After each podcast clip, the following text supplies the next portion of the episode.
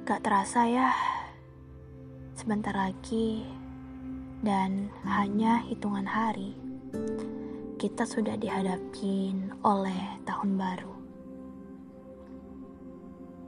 Di awal tahun kemarin, aku pernah bilang, ya ampun, udah 2020 aja. Pencapaian aku apa ini? Kerasa udah sepanjang ini aku berjalan. Gak kerasa aku bisa menghadapi masalah-masalah yang silih berganti. Dan aku sangat berterima kasih kepada diriku. Kalau aku cuma mau bilang terima kasih banget.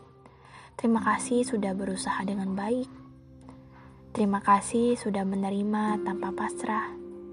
Tapi, kadar egoismu masih perlu diturunkan. Kamu juga harus sering sering belajar untuk